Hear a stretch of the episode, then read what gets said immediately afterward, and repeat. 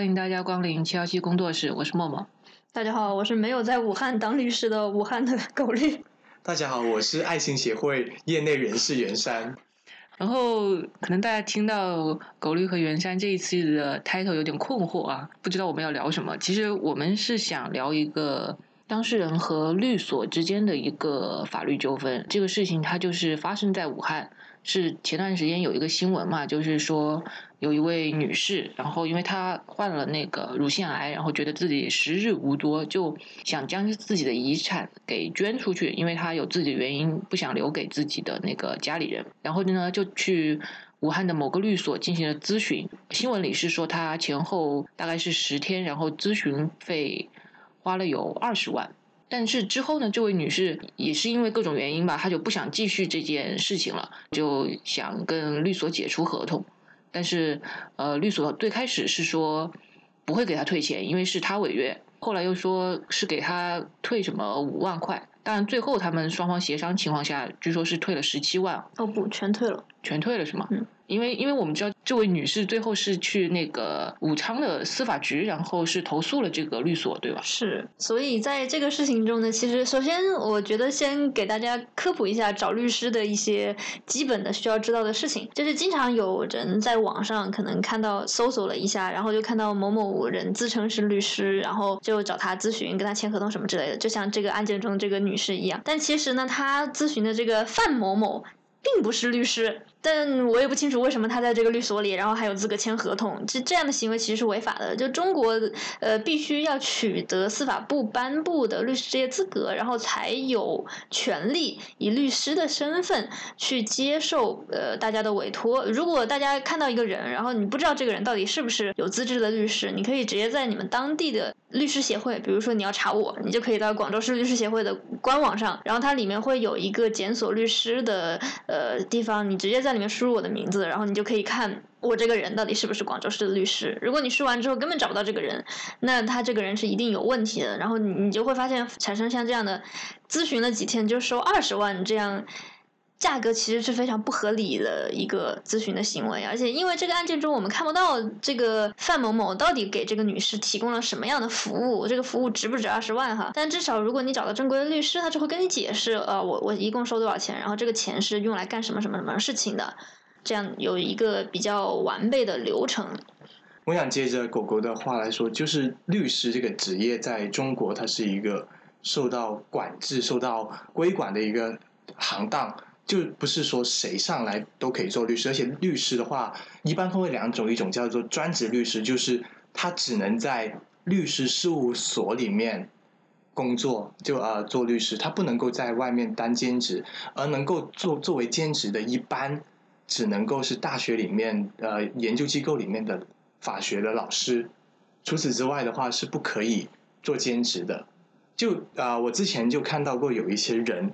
他其实没有通过任何司法考试，然后呢，啥资格都没有，但他就说自己是律师，然后提供所谓的法律顾问的服务，其实是有问题。而且他那个也不是律师事务所，只是一个可能一个资产知识产权代理公司，或者是是一个法律咨询公司。而这种公司里面的话，就会有很多的啊所谓的没有资质的，其实是没有律师证的人在提供法律服务。是我们在这个案件里可以看到哈，虽然这个范某某他本人没有律师资格，但是呢，他在提供这个服务的过程中呢，他为了使自己看起来是合乎我国的这个律师相关的。规定的，所以他是邀请了这个律所的另外两个律师替他跟这位女士签订合同，然后名义上来讲是这两个律师在给这个女士提供服务，但实际上是这个没有律师资格的范某某在提供服务。但无论如何，因为他们签了这样一个合同，所以就呃给了这位女士权利，就是可以去司法局投诉举报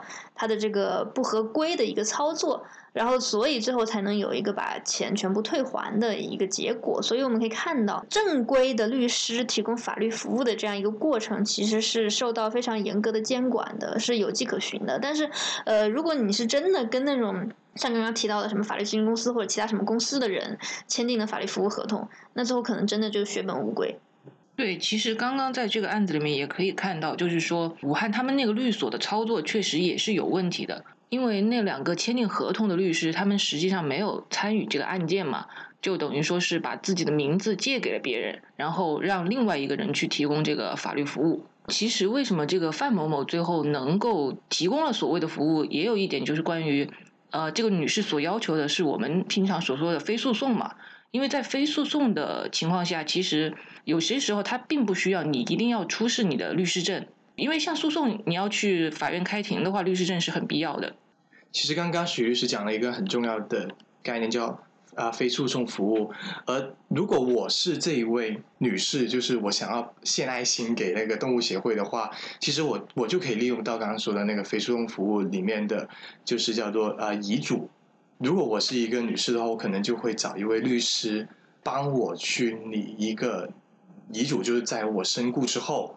将我的财产啊捐赠给某某某某那个动物协会。当然，如果财产更多一点的话，也可以成立，比如说什么公益信托基金啊之类的。但这个可能就相对而言的话，就会复杂很多。但我觉得，确实是在现实这样的一个情况下面的话，作为一个我要去，比如说我要献爱心，我要给钱给到这个动物协会的话，我作为女士，其实我会有个担心，就是我如果比如说我真的身故了之后。我把所有的财产都交给这个动物协会，他们会不会把这笔钱吞了呀？或者会不会干嘛？啊，其实我自己，我肯定也会有这方面的担忧。其实我看到这个案例之后，我的第一反应就是啊，为什么他没有找到我？因为呃，我大概看了一下这个女士的一个意愿和她目前的情况，这其实就是我们这几年做的最多的，也就是意定监护的一个。非常非常合适的客户，因为他首先是他自己有一定的疾病嘛，所以他认为自己可能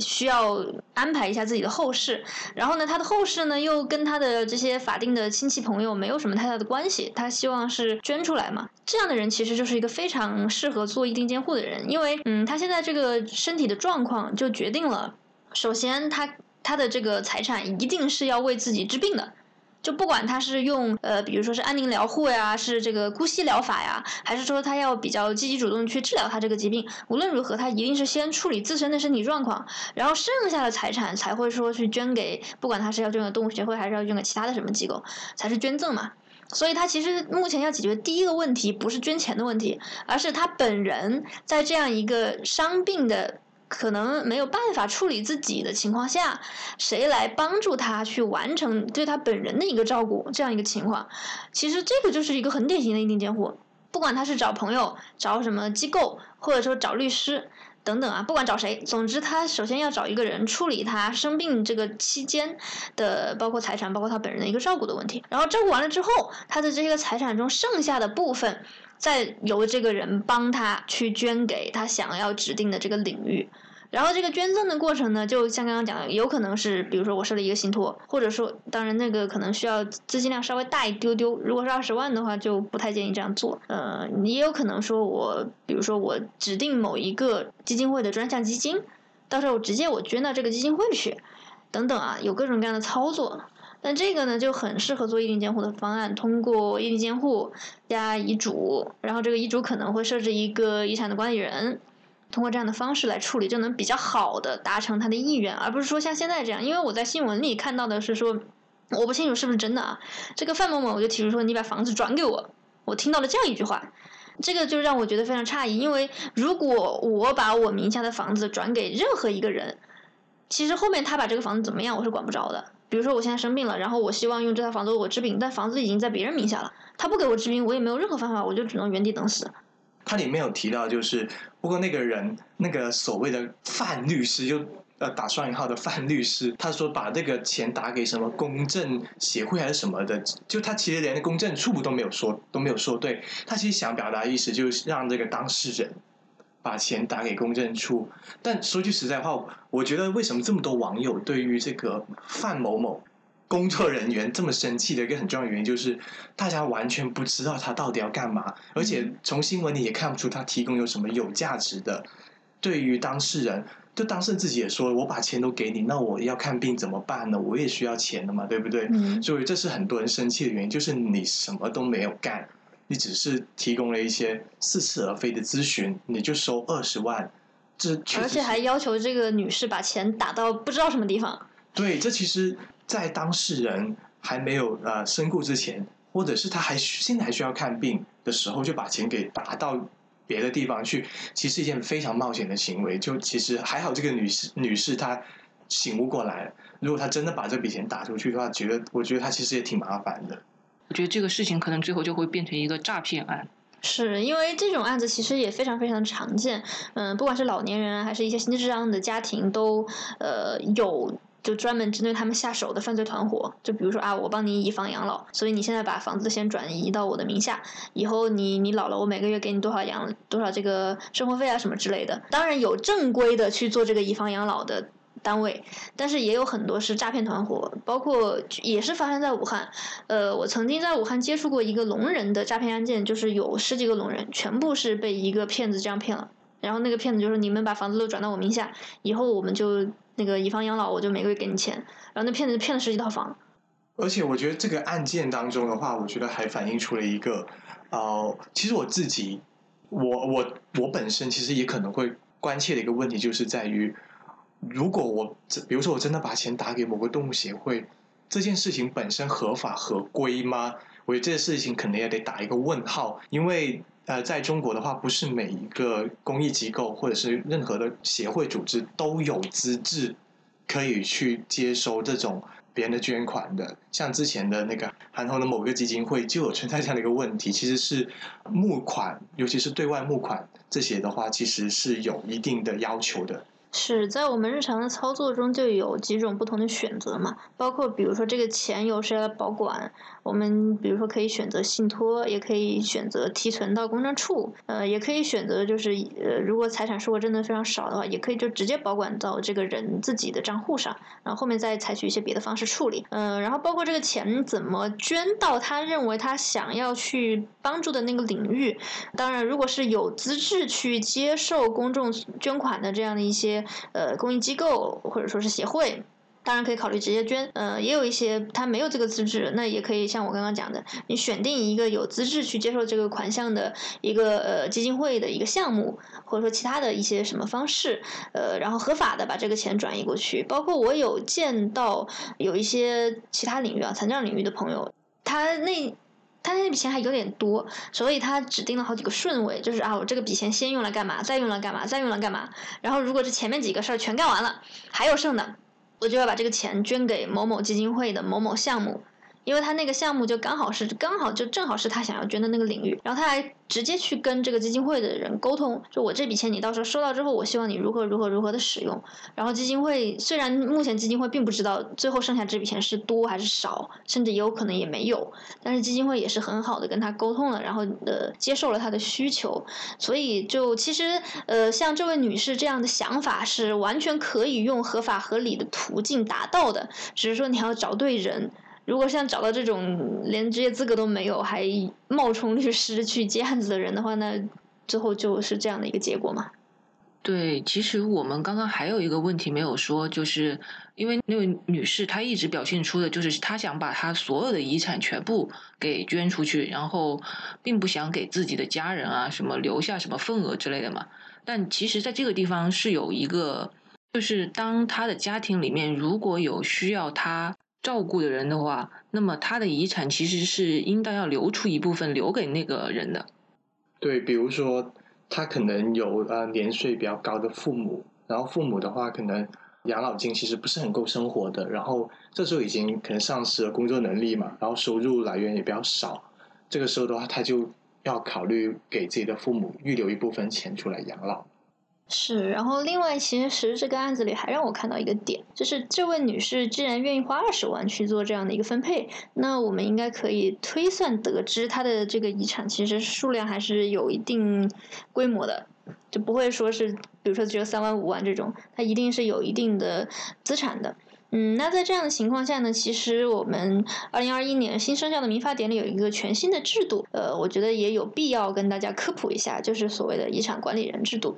呃，简单来讲，我不知道大家有没有看过，就是各种美剧啊或者英剧啊，里面经常出现这样的情况，就是呃家里的这个老爷子去世了，然后这个时候就出来一个律师，啊，这个律师就开始宣读遗嘱，然后啊，我们这位先生他到底有多少多少的财产，然后他希望如何如何如何的分配啊，然后我就来负责分配，大概其实就是这样的一个角色，就是首先他去清理。这个去世的人的所有的财产，然后呢，根据遗嘱的情况来执行他的这整个遗嘱的情况，呃，然后也有可能说，除了直接的执行之外，有可能会有些其他的功能哈。那因为现在是一个比较新的法律嘛，所以实践中的操作还不是特别多。具体还有多大的想象空间呢？其实后面还可以再继续的探讨。嗯，这个遗产管理人的存在其实解决了很大的一个问题，因为我不知道大家有没有接触过类似这样的情况。其实，在我们日常的实务过程中呢，经常会出现这样的事情。比如说，嗯，一个家里突然这个